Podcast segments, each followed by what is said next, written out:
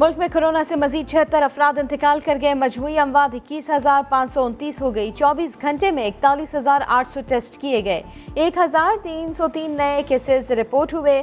مثبت کیسز کی شرح 3.1% رہ گئی۔ 18 سال سے زائد عمر کے افراد کی واک ان ویکسینیشن کل سے شروع ہوگی۔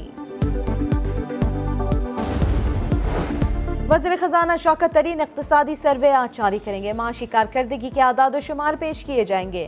وزارت خزانہ کا کہنا ہے کہ معاشی ترقی کی رفتار میں تیزی نئے بجٹ کا محور ہوگا۔ 2021-22 کا بجٹ کل پیش کیا جائے گا۔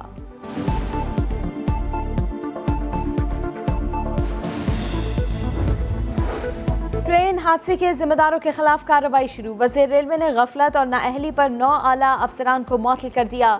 سکھر، کراچی اور لاہور ڈویژن کے افسران شامل۔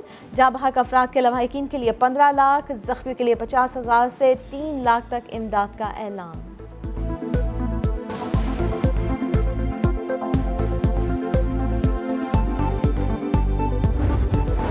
اور طویل وقفے کے بعد پی ایس ایل کا پہلا میچ ہی سنسنی خیز رہا۔ لاہور قلندرز نے آخری گیند پر 144 رنز کا ہدف حاصل کر لیا۔